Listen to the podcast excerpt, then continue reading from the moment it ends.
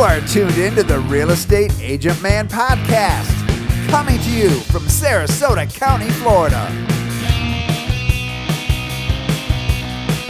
We are in the studio today with Tony and Michelle Moore from Gulfside Mortgage Company, discussing secrets of real estate that should not be secrets. Listen close, and you will be much better prepared for your next home purchase. Pressure. I feel the pressure. No pressure. Tell me, Michelle, how does it feel to have been voted best mortgage company by the readers of the Venice Gondolier for the past 16 years? Steve, it feels amazing. It's very, it's humbling. My employees work so, so hard and um, they deserve this. So it's nice to be recognized for all the hard work that our team does, as well as Tony and myself. So it's, it's absolutely amazing and we are beyond grateful. Tony? It's just like she said, it's a huge honor. We've been in the business now for 17 years. Gulfside has been around. And just to be voted best in the industry for the last 16 years in a row is amazing. We don't just want to be another place to get a mortgage. We want to be the best place to go and get a mortgage. You know, somewhere where people actually feel like they're at home, uh, they're taken care of, their hands held all the way from the start to finish, and it, there's no surprising at the table. I mean, that's what it's all about. Uh, just making a difference. Yeah, well, I can tell you from somebody who has watched many people get mortgages from Gulfside Mortgage that you've earned that title. And uh, I'm just, I'm excited that you were able to take time out of your busy schedule and come over here and do this podcast with me because I think a lot of people are going to benefit from the knowledge that you're able to share today. Thank you so much. We appreciate that. Well, well, you're welcome. So I'm ready to get this thing rolling. Uh, later in the podcast, I will have to ask you about current interest rates. Everybody wants to know about current interest rates. But for starters, let's talk about what makes a correspondent lender better than big banks, online lenders, and mortgage brokers when you're trying to figure out how you're going to buy your home. One of the biggest things that I see, Steve, is that uh, the difference that it makes is that we have a ton of people that come to us, you know, after they've been in the in, been in the process already for 45 days and get turned down from another lender. And we see this all the time where they come to us and they're like, "Hey, Tony, we need to turn around and get this closed. Um, we're, we're due to close in a week or two weeks," and they can come to us. We look at the file, and, and first of all, we can see whether or not they're approved or not, right? And then if we can find an outlet for them, that's the big difference that we have. Not we're not stuck to go with just one lender. Or if we broker, we don't have to send it out to that lender to review it and find out if they'll do it and then get it back and then package it up and send it to another one. With this one, we actually send it in with being a correspondent lender. We have one underwriter that underwrites for every lender that we use. We have 20, 30 different lenders that we can use, but the same underwriters underwrite it. Well, guess what? If it doesn't fit with one person, they can immediately take it to another one. And another good thing about that too is if if we were to send it out to one and they don't accept it, we can use the same appraisal, we can use the same documentation, so we have the ability to do that. another great thing about it is is when we're comparing interest rates, we get to look at interest rates from all these different lenders and find out who has the best one to find the best rate and program for the borrower. So one of the things I hear all the time from people is like, yeah, I've been online and I've seen that, you know, this online lender is offering this interest rate. And uh, one of the things that, you know, I'm aware of, but I'd like a professional to really talk about is how whatever they're seeing today isn't necessarily the rate that they're going to get. Can you explain that process? What you have to watch for is when you lock in the interest rate. That's the biggest thing I like to tell everybody. What is get that fee worksheet, find out if it's locked, and find out what kind of points they're charging you.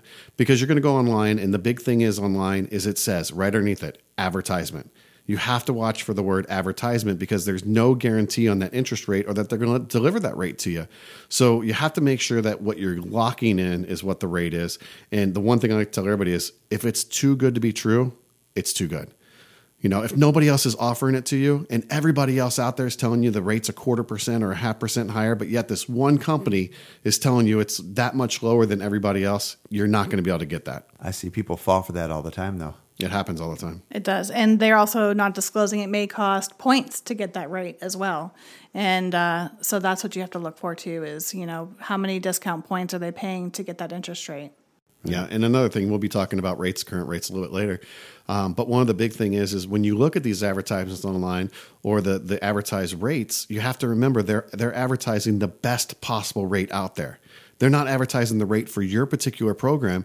There's 13 to 15 different things uh, on average that makes up your rate. What's the loan to value? What's the loan amount? What's your credit score? How much is your down payment? What type of property is it? What type of use? Is it primary investment or what are you using the property for?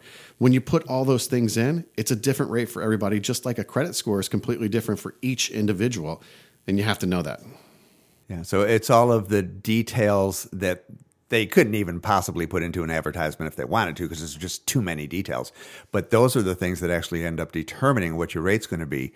And and the locking the rate thing in that you hit on earlier. I mean, I've seen people wait until the very last minute to lock in their rate hoping for the best, but end up with worse than had they locked in at the beginning. So it's it's a bit of a crapshoot in regards to that, right? That's what I was gonna say. It's a it's a gamble. You know, if you if you like gambling, that's when you can gamble and figure out what's going to happen. Um, you know, rates rates are good, but that they go up faster than they go down. And when there's a spike in rates, we're going to see them go up a lot faster than they come down. Okay. So this isn't in my notes anywhere, but this is the way these podcasts go as we're having conversation, we start to think about stuff, right? Sure. So the buying power that you have as an individual. You know, you've got your job and you're you've got tax returns and you're going to be able to buy whatever you're able to buy based on that and other factors. And one of those factors is the interest rate you're going to have on your loan. So, how does the interest rate affect your buying power? Like, say, uh, I was qualified to buy a $300,000 house and then interest rates went up a point. What could I still buy a $300,000 house? It just depends on your situation. You know, it, there's so much more that is involved. We have to check your income. We have to check how much debt you have. Um, is there HOA dues? What the ta- what's the tax bill? What's the homeowner's insurance bill? So, yes, it could potentially affect your pre-qualification. Absolutely, because the payment's going to go up drastically at one percent. So you might not qualify anymore. If an interest rate went up one percent and you were borrowing you know, two hundred and fifty thousand dollars on a three hundred thousand dollar. Okay, Tony's breaking out his calculator there. Awesome. okay, what so, would that payment yeah, be? Yeah, I, am curious if it went up a percent, how bad that would affect me. Mm-hmm. Because if my debt to income was already really close for that three hundred thousand dollar purchase, borrowing two fifty, and it goes up a percent, I might not be able to buy that house That's now. true. Absolutely. So, okay, Tony, you were looking at your calculator and figuring out some math for me. What'd you come up I with? was. So, you know, your question was is, is what does 1% difference in interest rate do? So, every $100,000, 1% of interest is $50 a month difference. So, every 100,000. So, if you're talking about a $300,000 house with rates in the low threes compared to in the low fours, you're talking about $150 a month more for that same house. That's a lot of money over 30 years. That is a lot of money over 30 years. Mm-hmm. You know? It, and also might be enough to kick you out of being able to qualify for that if you were cutting it that close. It does. And the second part of that I want to say because it, it's more than just what the rate is. And that's one thing that, that consumers think they have to ask. What's your rate? What's your rate? That's actually one of the questions you want to know, but it's not the main question. Uh, I had two buyers that were coming in. They were looking at buying $500,000 homes. They were both doing 10% down, and they had credit scores in the mid 700s. When I did their calculation for them and figured out what their payment was, I could have got their payment down $200 a month just by getting their credit score up 11 points. 11 points to get their credit score equal $200 a month in payment. The reason why is two things happen. One, the interest rate's based on your credit score. That's one of the things that it's based on. So getting the credit score up got them a lower rate. And the second thing was they had PMI, mortgage insurance on the property. That mortgage insurance down went went down drastically from from to get them up to a six a 760 credit score, and the two combined actually got them down 200 a month. So more of their questions to be not was your what's your interest rate, what can I do to get the best interest rate? Right? And cr- there's things that matter to make that happen that are more than just finding the right lender. It could be you that's getting the worst rate because of your, your situation. Wow. There's a lot of power in what you just said. And and I haven't heard it said that well yet. Maybe because I don't hang out with you enough. I don't know. we are over halfway through this great podcast with Tony and Michelle Moore. You do not want to miss the next nine minutes. Before the day's over, visit GulfsideMortgageServices.com And when you call them, let them know that you heard this Real Estate Agent Man podcast. And now back with Tony and Michelle Moore. So, one of the things that I had in my notes to make sure I asked, but it was later on, but it, it fits perfectly right now, is when people are thinking that they're going to buy a house, it's usually not just, hey, I wasn't thinking I was going to buy one yesterday, but today I want to buy a house, right? There's usually a plan in their head, like, you know, I think by next year I'd like to buy a house. Maybe in two years I'd like to buy a house. There's some sort of planning in there. But they wait until the last minute, till they found something they like on Zillow before they call you or me. And I'm always saying that you should be talking to a realtor, talking to a lender as soon as you get an inkling of a thought that you might want to buy something someday. And that right there is the reason, if no other reason, to do that. Absolutely. Do you find that people come to you early on? Because for me, it's always kind of last minute. It's very rare. Very rare. It's usually the same thing at the last minute. And um, it if they would come up front, then it could potentially save so many issues and make the process effortless. We just had a situation where they've been employed at the same job for 15 years, but part of their income is W 2 and part of their income is 1099. In their mind, that's not an issue because they've been there for 15 years and that's just normal to them. But in the lending world, you know, when you're dealing with underwriters and money, it's a different world. Yeah, people- that makes any sense. Oh, it makes total sense. And, you know, people don't know what they don't know. right. Uh, I had a young woman uh, recently in the last year somewhere um, qualify for a mortgage and then quit her job Yes. because she thought, okay, we qualified, we're buying a house, I can quit my job now and start looking for another one. And so, needless to say, they didn't get their house. yep. And she had to go out and get another job and wait for the paychecks to start coming in and go through that whole process.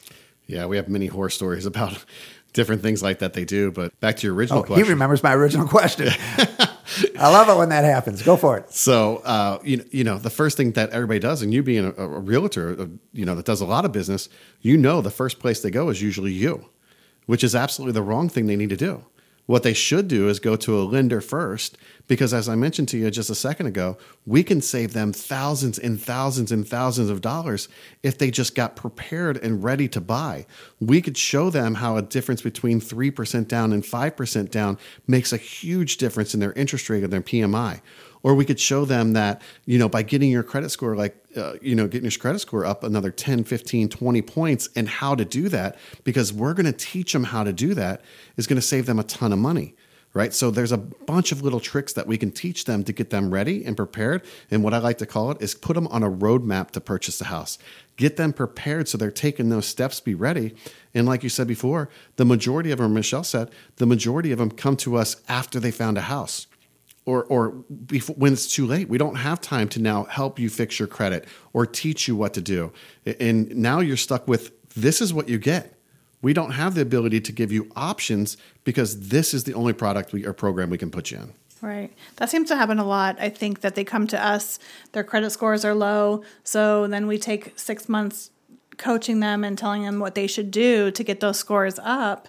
And so then they can buy six months later. So if they would have came to us first before they looked at 10 houses and uh, it would have really changed things and then they wouldn't have got their hopes up and all excited thinking that they're going to buy a house Yeah, and what you said about you know they should go to you first, I agree as long as they go to you. All right, but I get a fair amount of people that come to me and they have already gone to somebody first, like, and I don't mind throwing them out there because they need the bad reviews. Quicken Loans. right Okay, I mean I have had the worst experiences. What help trying to help my customers get from contract to closing. It's like the easy part is finding them a house. Actually, the hard part is getting from contract to closing. Right. And uh, you know that's just one of the the big institutions out there that you know people tend to think is going to be easy and great, and it's just horrific. I had one earlier this year that we were five weeks in. Now, Quicken had t- given them, and I feel like I can do this. You guys really don't want to talk bad about your competitors, but I don't mind. Okay, you can talk bad about other realtors if you want. Uh, so, uh, they came to me. They were already settled on Quicken, so okay, fine, I'll deal with it. And and we called Quicken, and Quicken says, "Oh yeah, they're they're completely qualified. We can do this, no issues." Well, four weeks later, when we were supposed to be closing, we had to do a one week extension. We do that one week extension. We're getting to the end of that. They're still not ready, and we uh, Katrina and I really pushed them on the phone. Are you confident you can do this by next week? Well, no, I'm not sure we can. Okay. So they ended up going to another lender, unfortunately, not you guys, but they did have somebody else in their back pocket that they decided to go to. And that person got them closed in 28 days. One of the things that I'm a, a big fan of is I know that I can walk into your office. You're going to be able to sit down with me and we can work through a problem when there's a problem. Absolutely. Yeah, I'm sure. I can't speak for Quicken, but I'm sure they have s- a, quite a few great loan originators there. But I think the problem with them is they're so big, and then when you call, you're probably not going to talk to the same person. Oh, you're this- not. You know, You're not. I've never gone through their experience, so I can't. I'm just going from what I've been told. You've been told correctly. and uh, so you're never going to talk to the same person. You're just, you know, a person next in line. So the last deal that I did with with Quicken was the one I was just talking about. Okay, and it when I spoke to them the first time, I explained to them, okay, look, I've done multiple deals with you guys, and the biggest beef that I have is that I talk to a different person every time I call. So there's no relationship building there. There's Right. no consistency. Oh well, we've taken care of that now. We've got this person now is going to be your main contact. That person did not speak to me one time in five weeks. Wow. So where is, you know, they're giving your personal information, their banking, their social security numbers, their driver's license, their retirement accounts. Where is it going? How many hands is it going through? Right. So that's Well, that's a big and, deal. And not even that. I I know that's a huge part of it, but to me, the way I look at it, Steve, is how much does it cost for an appraisal? How much does it cost for a home inspection? How much does it cost to get the AC and the, the water test? How much does it cost for your survey? I mean, when you're putting up all this money up front and you're working with somebody who, and, and this is not just quick, and this can be any lender. Right. If you're working with somebody who doesn't know what they're doing and doesn't really give you the right guidelines and mapping of how you're going to get to closing, and they if they screw up and you don't close, guess who's out that money? Your your buyer. buyer is out that money, which is thousands of dollars. And then in your case, where you talked about Quicken Loans, extended it for for a total of six weeks. Who paid the mortgage payment for those six weeks? That And was the seller. the seller. Right. So by going to the wrong places, you're you're costing the seller extra money. You're costing your buyer extra money. I mean, in the end, it's it's not good for anybody. I like to tell the story, uh, you know, when I'm referring you guys to, to customers about how we had that one deal. Uh, remember, it was the the million plus out in Panther Ridge that we were Yes. doing a while back, and there were some concerns and some issues coming up on the part of the buyer. You know, I mean, just buying a million dollar house, you know, you're trying to make sure everything's going right, and you know, I think that that gentleman had like seven LLCs or something. So there was just a lot, a lot of details involved in this. And I remember a Friday night that he was all worried about something. I said, "Well, let me shoot Tony a text and you know see what I can find out." And you walked out of a lightning game to go out in the hall or wherever you had to go to actually call me.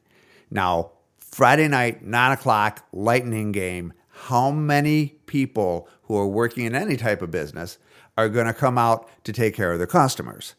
And so I tell that story like every single time I refer you guys, not trying to get you called out of a lightning game on a Friday night, but just the fact that, you know, you saw my text, you saw it was important, and you came out to help resolve it and make the customer feel cared for, which is what all three of us do every day of the week. We're making sure that our customers feel that they are cared for, know that they are cared for, and that we are going to get you from contract to closing because you're working your business and you are right there caring. What a great interview this has been. There's so much meat here that we're going to give you an entire week to digest it. Join us next week as we discuss how private mortgage insurance affects your interest rate, how jumbo loans have been affected by COVID, and current scams that could cost you dearly. Real estate agent man.